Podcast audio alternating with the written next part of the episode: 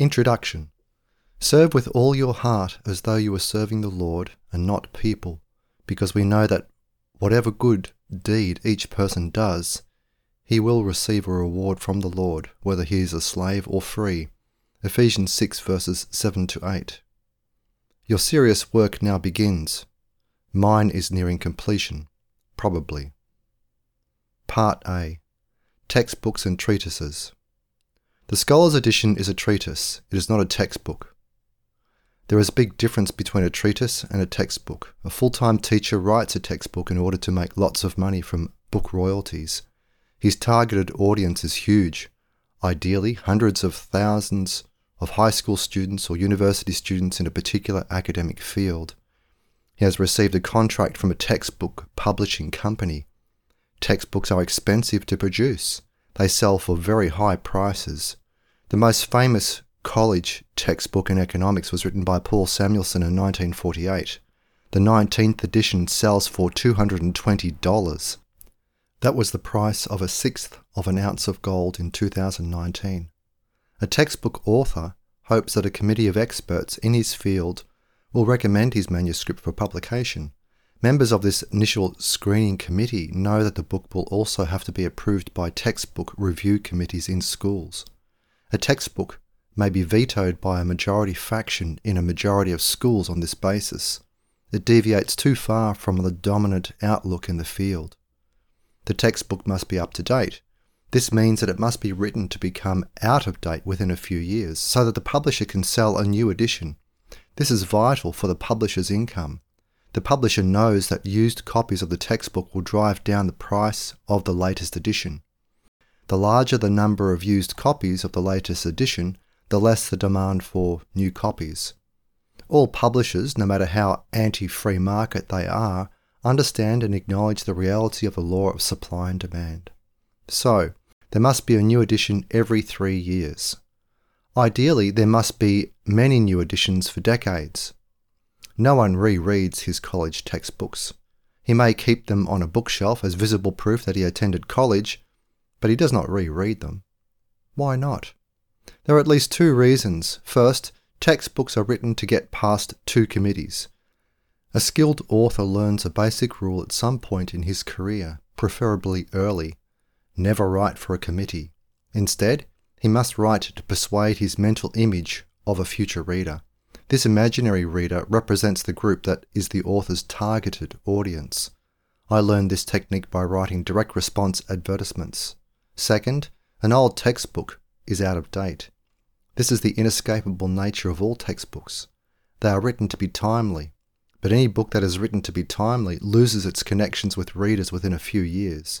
It becomes old fashioned, meaning out of fashion. It becomes, if not obsolete, then at least old hat. That is why you cannot find textbooks on the shelves of research university libraries. Librarians know they will be filler within a few years, never checked out. A treatise is different. It is written for the ages. It is supposed to be timeless. Of course, nothing is timeless except God and the Bible. But the more timeless a book is, the more likely that it will have a long term influence. The author of a treatise wants long term influence for his book.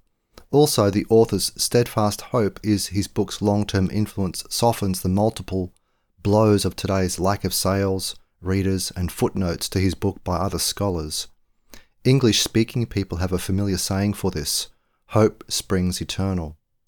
The author of a treatise believes that he understands the broad truths of his academic field. He also believes that he understands unchangeable and nearly unbreakable laws of causation. These fixed laws can be understood only because the laws of thought are also fixed. He believes that there is a correlation approaching 100% between the fixed laws of his academic field and the laws of thought. He thinks he understands both. He thinks that book explains this correlation between the external realm and universal reason. He may be willing to write a new edition of his book if some influential book reviewer challenges a section of his first edition. He wants to answer it in the second edition. Or he may seek to clarify some minor issue, but he does not expect to make major changes in either his book or his thinking such changes would imply that his book is incomplete. Why? because it is subject to change and therefore it is not a book for all time and across all borders. This thought is unacceptable to the author of a treatise.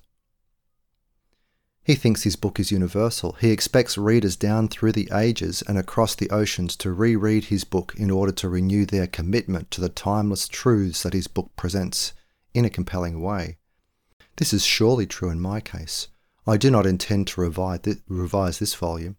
For one thing, I hate to index my books. If I had to change anything significant in this volume, it would probably change the book's pagination. I would then have to re-index it. That thought is horrifying.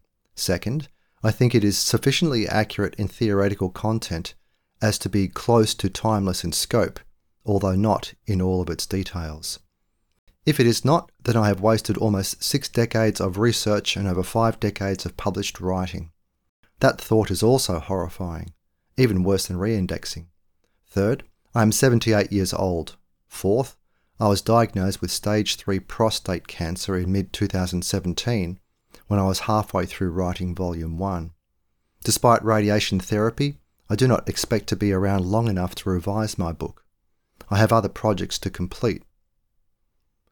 In this volume, I initially set forth the theoretical foundations of a reconstruction in economic theory along explicitly biblical lines. This has not attempt, been attempted before, but this book is more than a treatise on economic theory.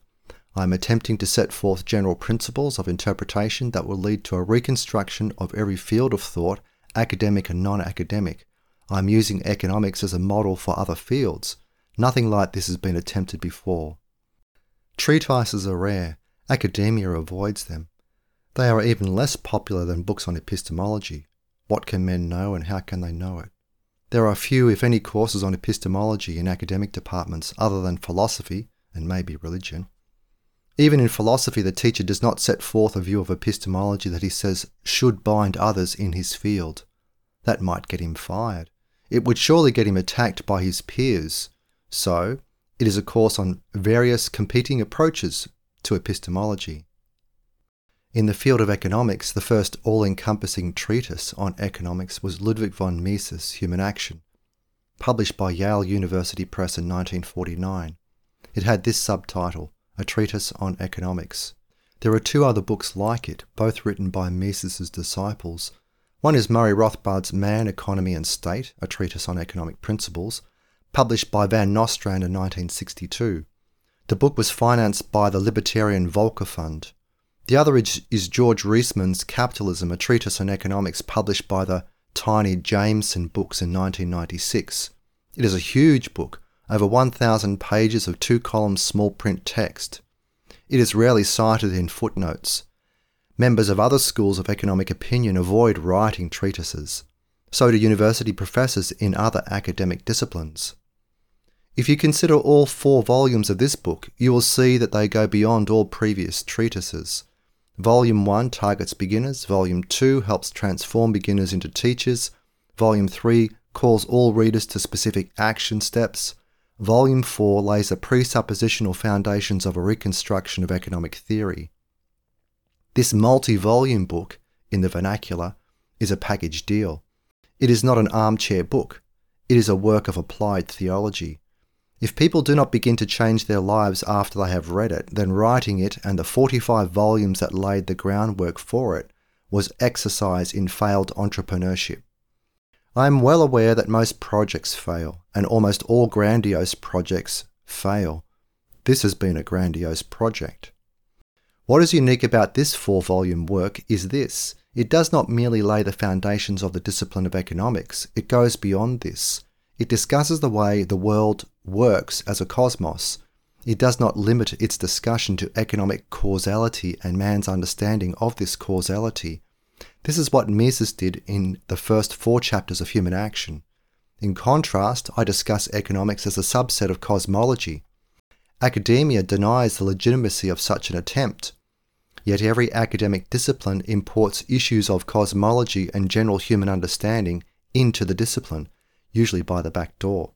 This is surely the case in the social sciences.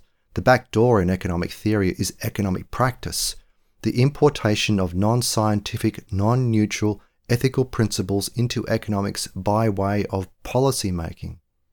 The economist as policy advisor is the economist as prophet, speaking on behalf of an implicit but unstated religious world view.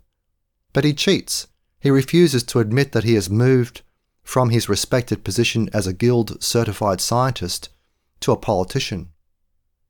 Part B The Starting Points. A treatise must have a starting point. Here is mine. In the beginning, God created the heaven and the earth. Genesis 1, verse 1.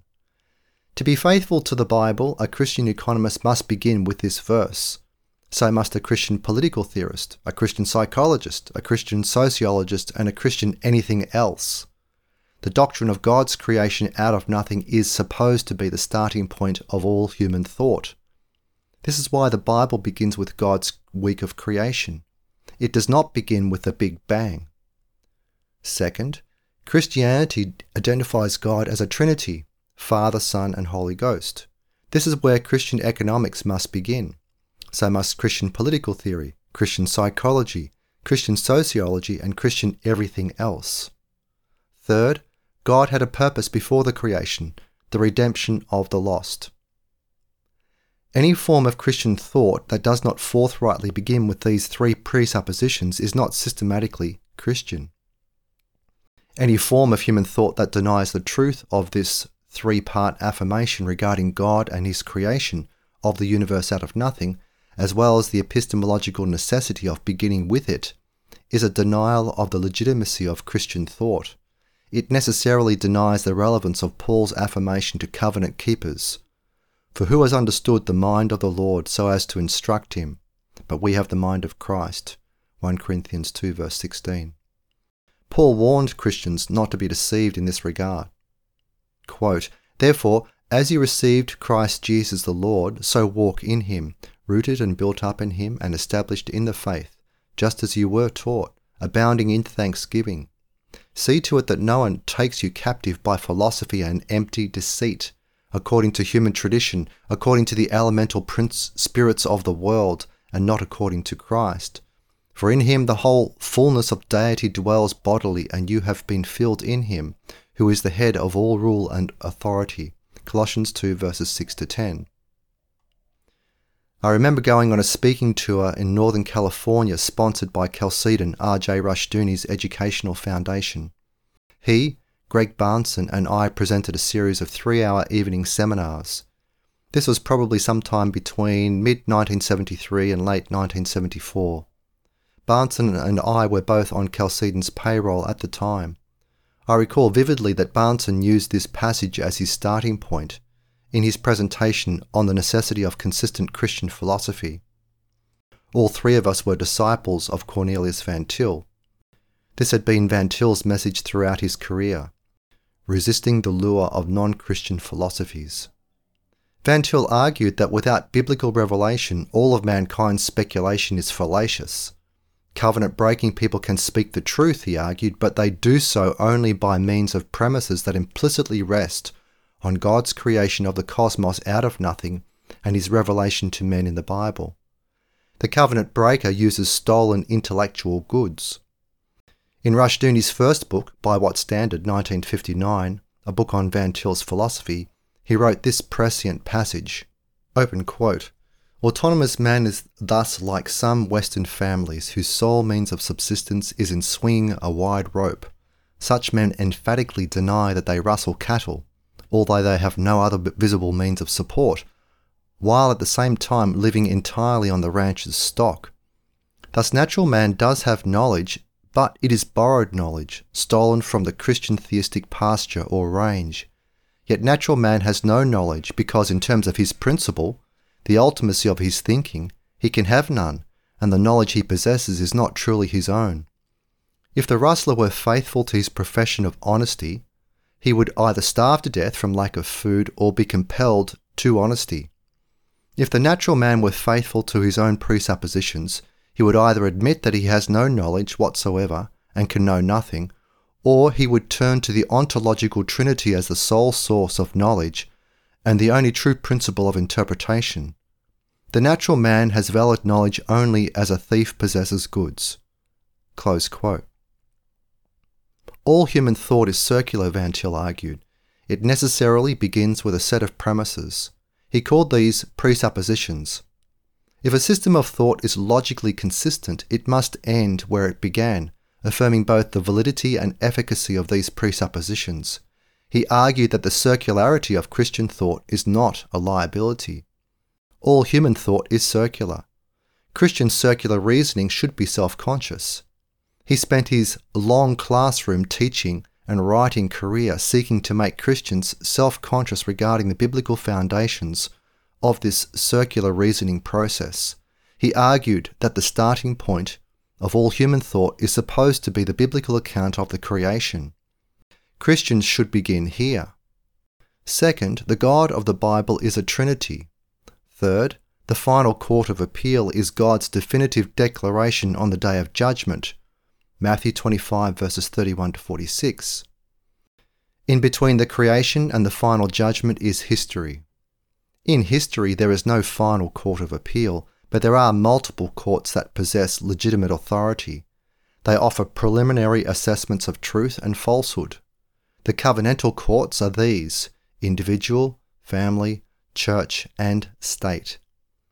In the realm of intellectual matters, there are multiple courts academia, publishing markets, social media, YouTube, and many others. None issues a final judgment outside of its jurisdiction. Any declaration of truth or falsehood in any of these realms is tentative. Opinion setters come and go. Successors change their minds. Also, a defeat in one area of influence is not always a defeat in others. This brings me to the science of economics. Part C The Atheism of Academic Economic Science. Economics was the first social science to be developed in terms of the assumption that neither theology nor ethics has any role to play in economic theory. This is the argument in William Letwin's 1963 book, The Origins of Scientific Economics.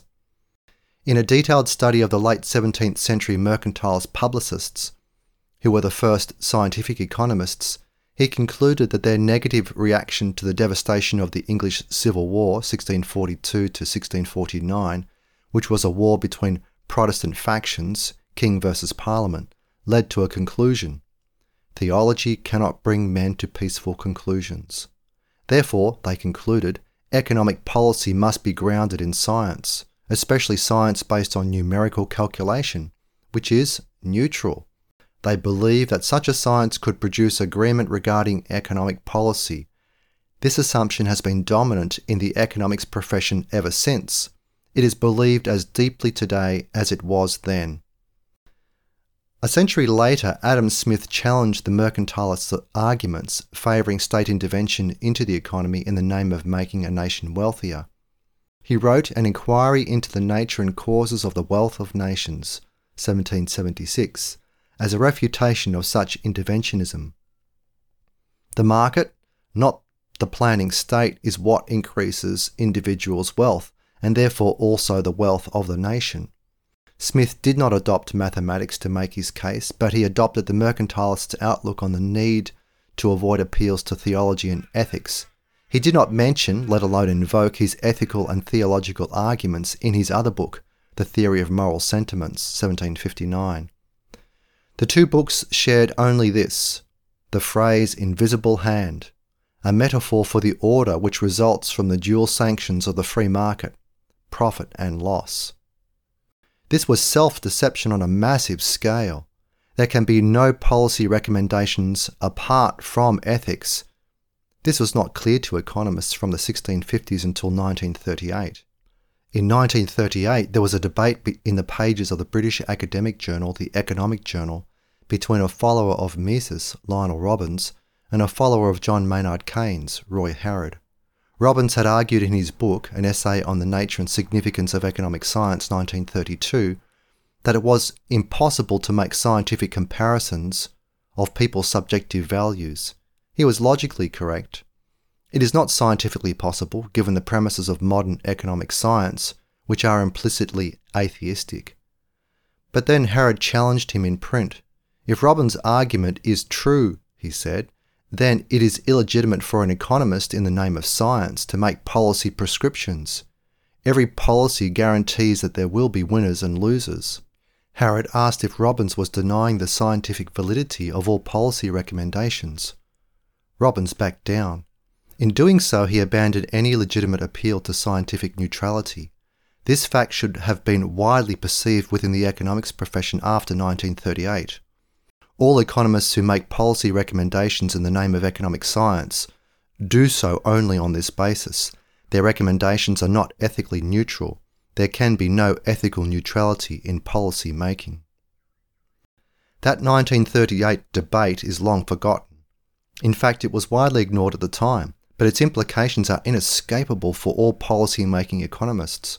What Robbins conceded means that the mercantilists' original quest for neutrality in the name of a hypothetically value-free, common ground methodology was hopeless then, and it remains hopeless today. I have been making this argument in print ever since my 1982 economic commentary on Genesis. I shall continue to make it in this book.